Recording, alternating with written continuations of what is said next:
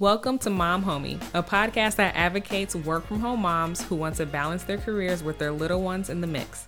I'm your host, writer, fellow mom, and family woman, Brittany Drake.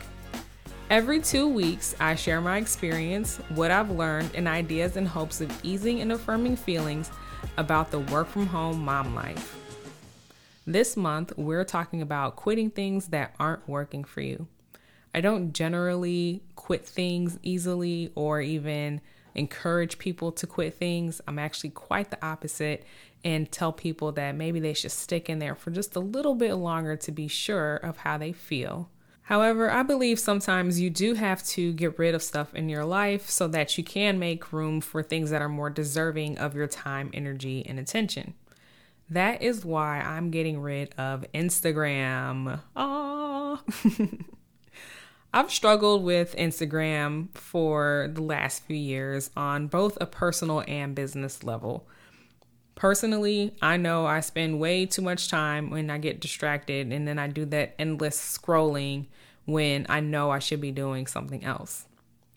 I also don't care to share my life on it anymore because it feels too vulnerable with all the crazy things that are happening in the world. And now that I'm a mom, I feel especially vulnerable on Instagram professionally, I try to do all the things that the algorithm likes, like commenting and sharing and making videos and all of that. But it feels awkward to me sometimes and it feels really passive. I don't think it fosters real connection and it actually makes me feel more distant from my loved ones. And a good example of that is just, you know, having friends that I haven't talked to in months, but seeing their lives happening on Instagram and just tapping it and liking it and not actually engaging with them and being like, how was this? And, you know, I'm not completely to blame because it is, again, a passive sort of environment that Instagram has made with just it being so picture heavy and image heavy. And, you know, while I don't mind the occasional happy picture here and there. I'm not someone who goes out and looks for those Instagrammable moments or feels like I need to document everything in my life. And I actually find richer, more valuable conversations with my loved ones when I pick up the phone and call them. It's just one of those situations where the older I'm getting, the more I'm realizing that maybe Instagram isn't the space that I need to be on anymore. And professionally, there's not a lot that you can take pictures of when it comes to copywriting. so I just don't feel like my business is something that can thrive on Instagram. And it's not to say that other copywriters and other freelancers can't thrive on Instagram. They absolutely can. And I've seen it. But personally, I'm not someone who's selling classes. A lot of my clients don't find me on Instagram. And I guess what I could say I was doing on there was sort of showing like the potential if someone wanted me to help them with their Instagram, because people do hire copywriters to help them with their Instagram. But I think I have enough of that on there, and I think I have enough business at the moment that I don't have to necessarily stick with Instagram. So that is a huge reason why I am quitting it because I'm realizing that it's taking up a lot of my time and energy, but it's not actually doing anything for me. Another situation I had recently, which really opened my eyes, was I was scrolling through and I used to follow Snoop Dogg's page, and his Instagram is something. I'll just say that. And not that there isn't entertainment in it, but there are some things on it that I'm like, you know, I just don't know if that is something to be shared. Sometimes the thing seems highly personal or it seems like, you know, it's at someone else's expense. And I'm just like, yeah, I'm not somebody who wants to laugh at people unless they want me to laugh at them, you know? So I'm like, yeah, I I don't think I want to engage with this content anymore. And and to be frank, I don't think he actually runs his own page. I don't think most celebrities do. So, you know, with that said, whoever is in charge of his page, I just don't agree with what they're doing. I'm not saying this so that people can jump on this bandwagon and say, yeah, boo, Snoop Dogg, like whatever. I don't think that, you know, I'm the one to dictate what should be on his Instagram. And I'm not saying let's cancel Snoop Dogg because I don't want to do that. But again, like it was just content that I, I thought was questionable. So, with all of that said, there was something I saw and I decided to comment about it because I had just done diversity, equity, and inclusion training. And I felt like, oh, okay, maybe this is a chance to kind of point out something that maybe other people don't see. And from what I can tell in this video, this woman was being harassed. And while this was happening, people were filming, people were laughing, and in the meantime, like she's trying to shoo away this person that's bothering her. I left a comment. I think that this woman's being harassed. This was a comment I made on somebody else's comment, agreeing with them because they had said it didn't look consensual. Then somebody else commented on it and they were like, oh, well, you know, it's, it's just a cultural thing. And I was like, the dancing I'm fine with. I'm like, sure, like the dancing I'm fine with. But I'm like, at some point, like she wanted this dude to stop and he's not stopping. And I was like, to me, like we can't accept harassment as it being a cultural thing.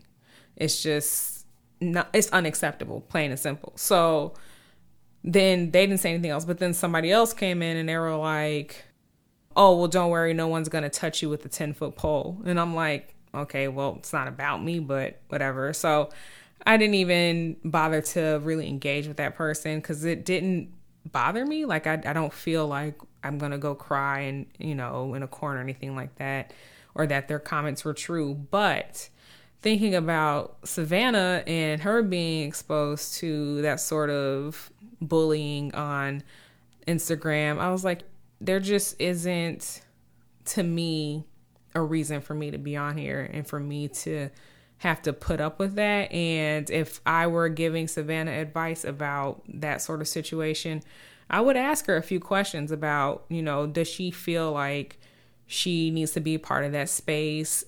Is it important to her? Is it entertaining for her? You know, and and truthfully like there's just some people that you can't reason with and again like I'm not to fight someone on Instagram that I don't know who's probably just a troll.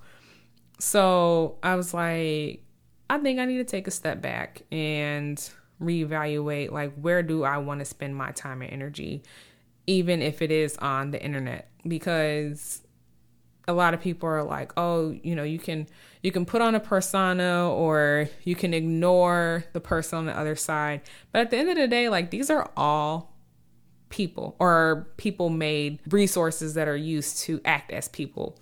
And I just, for the longest, have felt like Instagram allows this level of like bullying and not just from trolls but also from people who are into cancel culture and people who like to call out other people and you know i'm not saying that there aren't reasons or places where that's appropriate but it just feels like it happens a lot more on Instagram than it does any other platform. so I was just like, yeah, I am done. I'm done. It's been fun. I've had an Instagram account for like 10 years now, and I'm at a point where I'm like, yeah, I just don't need to be on here. Coming to that conclusion, I wanted to just share a little bit more about like the thought process behind that if you're in the same boat or if you're wondering like where you should spend your time on social media if you want to spend your time on social media. And I want to say this decision wasn't a sudden one. I thought about it for weeks. And what made me feel good about my decision is listening to two separate episodes of the Savvy Social podcast with Andrea Jones. She interviewed two women. One of them was Shannon Siriano Greenwood, and the other one was Renee Lindo and both of them have drastically limited their focus to LinkedIn. So I felt empowered and inspired to do the same. However, I want to go over some questions to ask yourself before you quit anything so you feel confident in your decision. But first, we got to obviously do our affirmation. And that is quitting doesn't mean I gave up, it means I did what was right for me. Okay, so now we are going to take a break. Hey, Brittany here. This is not a commercial. It's a moment for you, mama, to take a break and go pee, grab a snack, or take a breath. So go ahead, put me on pause. I'll wait. Okay, so we are back, and the first question that I want you to ask yourself if you're quitting anything is Is my relationship with the thing I'm quitting healthy? That's like a super easy place to start and usually you can answer that question quickly with a yes or no. And I would say go with your gut on this because a lot of what a relationship takes is intuition and just trusting yourself. And if your intuition is saying, no, this is not a healthy relationship, then it's probably right. And then you can explore that deeper if you need to. And to explore that, if you want, you can pull out a notepad and write down the pros and cons. And you can also maybe make a list of things that maybe you don't like, but that you can, you know, learn to get comfortable with, or things that you love. And that can kind of help you figure out where's the balance in that because I think in life we live having relationships to different things, whether they are human, animal, or in this case, digital. Don't be afraid to evaluate your relationship with the different things and ask yourself, is this healthy? The next thing I have on the list is to ask yourself, what did my life look like before the thing I want to quit and what will it look like after I quit it. So, for example, if you are someone who offered a certain service in your business and you're finding that that service no longer is something that feels good to you when you do it and you're maybe a little resentful about having to do it, then you know, ask yourself, what did my life look like before I offered this service? And what will look like if I take it away. And if you feel like it's going to create more room in your life to take on things that you do like with your services, then go ahead and go in that direction and explore that a little bit more. And know that, you know, the worst thing that could happen is that you maybe have to bring it back. Or if you have a couple of clients that are grandfathered in, you know, you can feel comfortable knowing like they're the only ones that have this special thing so that you don't have to necessarily start over with another client. The third thing that you should ask yourself is Should I notify anyone? The answer I'll say is yes.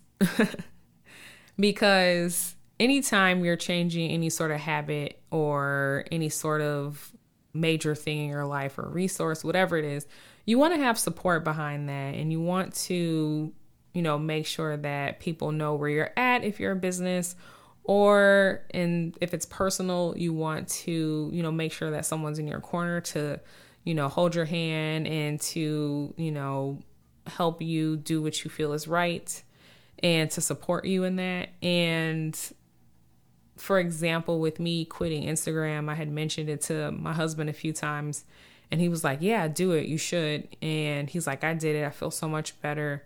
And he's like, I don't miss it at all. And I was like, Oh, okay. And I said, Well, you know, it's because of my business. I was like, I, I don't necessarily know if it's a good thing for my business. And, you know, he just asked me a few things about it and, and, you know, was telling me some interesting things about these troll farms, he said, which are like I forget which country he said, but I was like, a what? so apparently there are they're not actual farms, but there are institutions of people who just work to ruffle feathers on the net, on, you know, the different social media platforms. And I was just like, oh, wow, that seems really sad. so yeah. So notify someone. It doesn't have to be this huge declaration but if you want you can you know confide in your mentor or confide in a loved one or you could tell your audience that way. Again they know where to find you. So i'm in this space right now where i'm like i don't know. Like should i go on instagram saying i'm leaving instagram or should i just do it? So we'll see what happens. But if you heard it here, then I will be moving to LinkedIn and paying a little bit more attention to that. I'm still finding my footing, so please be patient with me if things seem a bit inconsistent.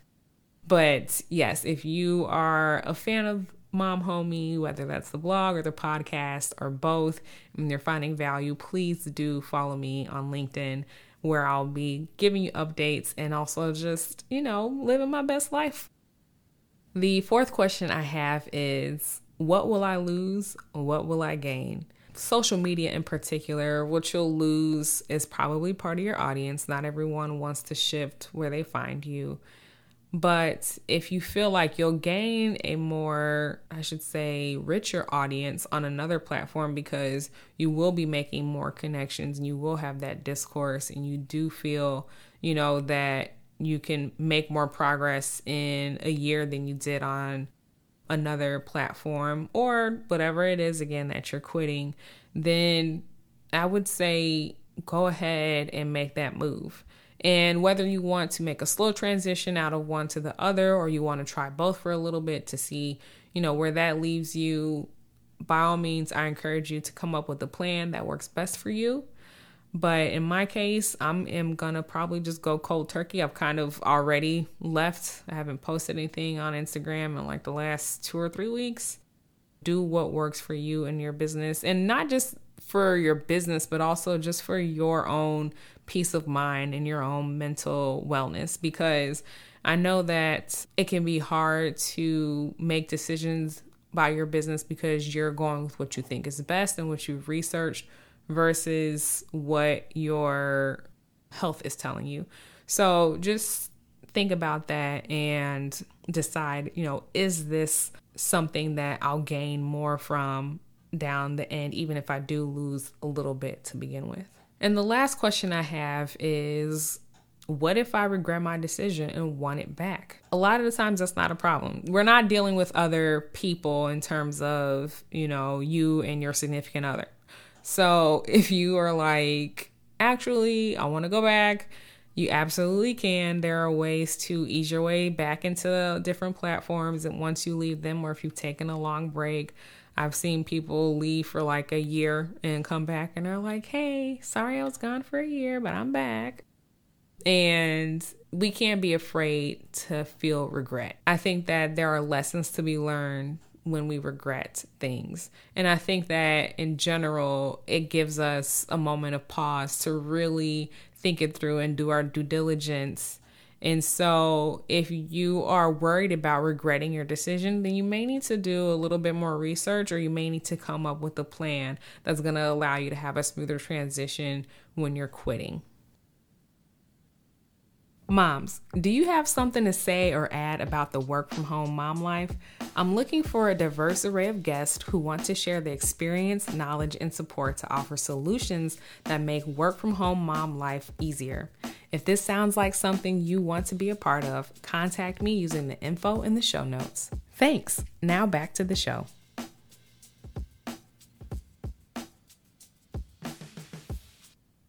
Okay, so to wrap up today's episode, whatever you're quitting, I just want to let you know I'm proud of you.